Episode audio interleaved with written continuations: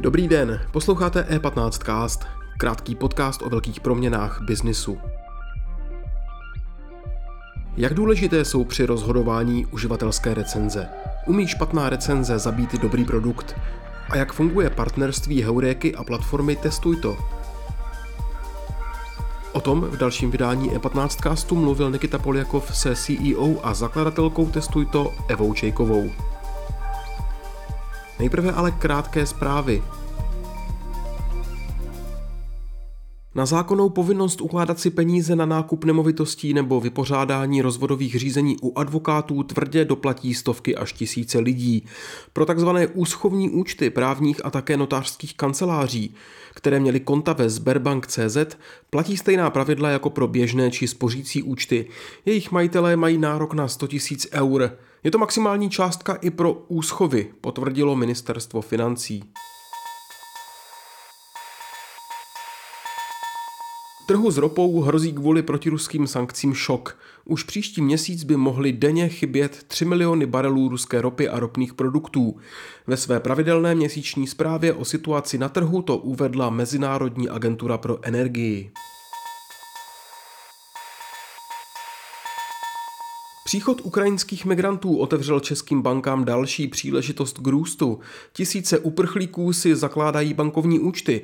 Banky se je snaží oslovit odpuštěním poplatků za vedení účtů a za zahraniční převody, humanitárním bonusem a do budoucna i možností směnit ukrajinské hřivny.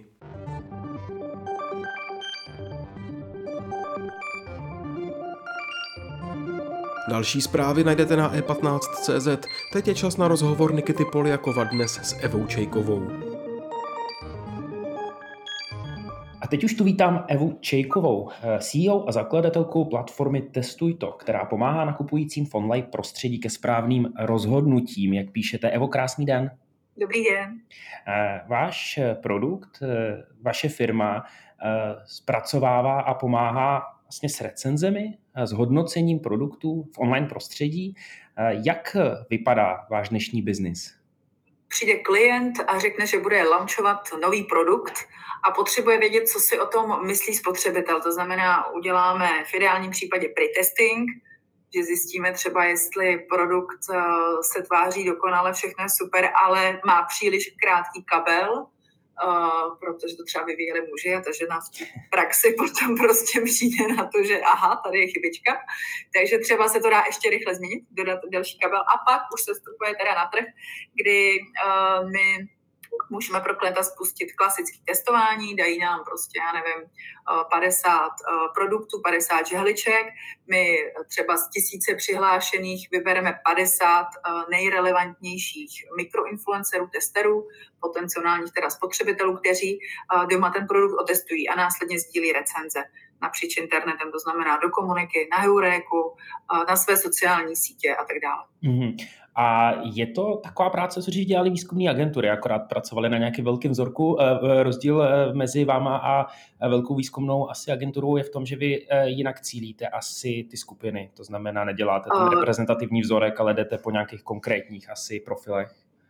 Přesně tak, jdeme po profilech, eh, samozřejmě hodně škálujeme, ale velký rozdíl je v tom, že my nemáme vlastně jako panel klasický, placený. My máme prostě komunitu lidí, kteří reálně řeší bydlení a tu žehličku nebo ten produkt konkrétně potřebují. To znamená, my nedáváme opravdu vůbec finanční odměny, je to většinou teda recenze výměnou za ten daný produkt anebo za zajímavou slevu na ten produkt.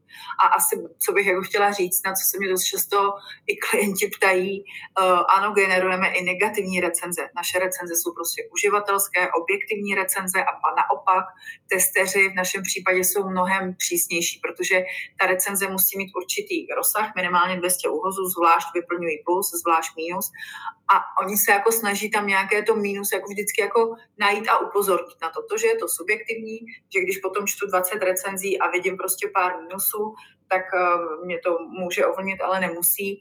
Uh, to už jakoby je druhá věc. Ale jako nejsou to ryze pozitivní recenze. Mm-hmm. Vy jste se spojili s, Heure, eh, s zainvestovala do vás. Jak to partnerství funguje? Pomohlo vám v rozvoji podnikání? Pomohlo nám, myslím si hlavně, že se to sedlo nesmírně lidsky, to vždycky říkám, že prostě jsme schopní se domluvit na to poustě uh, věcech a změnách. Ono asi pomáhá, hlavně... asi pomáhá to, že Tomáš je velký sympatiák taky, že se s ním asi no dobře jasně, dělá. No jasně my, my, my si jako tam, musím říct, to lidsky jako opravdu sedlo na všech úrovních, i obchodní tým, vlastně všichni fakt jsou skvělí. A hlavně nám to pomohlo v tom, že byť je to korporát, tak i ty kluci tam jsou schopní prostě se přizpůsobovat tomu trhu, pracovat s náma. A pomohlo nám to hodně vlastně nám paradoxně ta doba toho covidu jako nahrála, protože hodně firm šlo do onlineu a co jiného než právě recenze rozhodují ty pozice že jo, v těch vyhledávačích. Takže teďka konkrétně společně samozřejmě se vrháme na expanzi, takže Arukere, že jo, Maďarsku a další uh, vlastně jako ceřinky nebo partnerské firmy v rámci Heureka Group cenové srovnávače uh, jsou nakloněni také spolupráci. Mm-hmm. A recenze je, je, je, je je šílený dogma. Já jsem se nedávno přistihl, že jsem naprosto jako závislý na, na, na tom, jak, jaká je ta recenze a naprosto mě ovlivňuje moje rozhodování, nevím, jak to máte vy. Uh, jak funguje ta psychologie za tou recenzí? Vy píšete, že 92% uživatelů se podle recenzí uh, rozhoduje. Je to správně? určitě. Podle recenzí, ne, co ještě jako hodně funguje, pokud mám být transparentní, tak je to prostě doporučení kamaráda, kamarádky, sousedky. Jasně, to, jasně. co si prostě řeknu na ulici. Šeftanda, hned potom je to recenze a vrátím se zase k těm negativním, je nesmírně důležitý, aby tam klidně i právě nějaká negativní recenze byla. A zaplet pámu za to, že ta doba uh, jak těm recenzím nahrává, tak i ty firmy, ty značky k tomu přistupují velice chytře a pokud získají negativní recenzi, nebo je tam prostě fakt nějaký jako subjektivní názor, že mě to nebaví, protože, tak ta značka na to může reagovat, poděkovat za tu recenzi, říct, beru si to k srdci, něco s tím udělám, nebo nebylo to dělané prostě pro muže, jenom pro ženy. Jako jakkoliv může zareagovat. A to si myslím, že nesmírně pomáhá i při tom ovlivňování toho zákazníka, jestli se rozhodne pro eh, ten produkt nebo ne, i to, jak se vlastně k tomu staví ta značka. Mm-hmm. Umí špatná recenze zabít dobrý produkt? My jsme se vyloženě jako takhle s tím nesetkali. To, co fakt jako doporučuju, když uh, vstupuje na trh opravdu nějaká novinka, tak je lepší udělat ten pretesting, protože ano, může se stát, že uh, jedno jsme testovali jako čističku vzduchu a vlastně jako vesměs negativní recenze byly, jako já jsem k tomu nenašla náhradní filtry, já nevím, kde ho mám koupit, takže jo. bylo vidět, že ty ženy jako hodnotí tu hmm. čističku jako dobře, ale vlastně tam nebyl hmm. ten, ta služba k tomu, nebo ten krok, Uh, a, a vlastně bylo tam zbytečně moc jako těch vlastně v tu chvíli negativních recenzí, přitom stačila taková maličkost a možná kdyby ten klient to otestoval formou toho pretestingu, tak to, to. tím hmm. se tomu vyvaruje.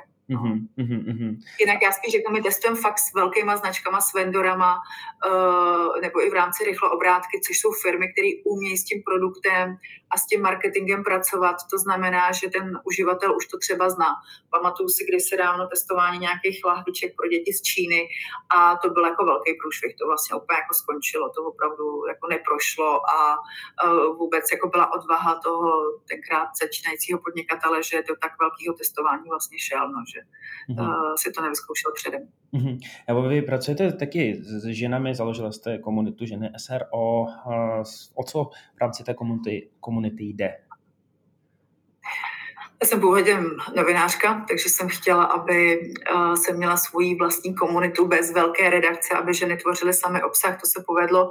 A my jsme nesmírně vystřelili právě tím, že jsme prostě v Americe objevili portál, kde se testovaly produkty, tak jsme začali testovat v Čechách a to byl vlastně předvoj Protestuj to. No. Takže ženy se jsou vlastně klíčová komunita, dneska Protestuj to, byť ten, ten software vlastně, který jako zpracovává ty recenze a ten Bambilion dat, tak už je jako samostatný startup, ale bez žen SRO, bez té komunity a bez těch chyb, a ty zpětné vazby té komunity, která prostě nejenom, že psala recenze, blogy a označovala nás na Facebooku a měli jsme možnost to jako pozorovat a vlastně v rámci toho vývoje i díky té komunitě testovat přímo ten vlastní software, tak by to dneska nebylo.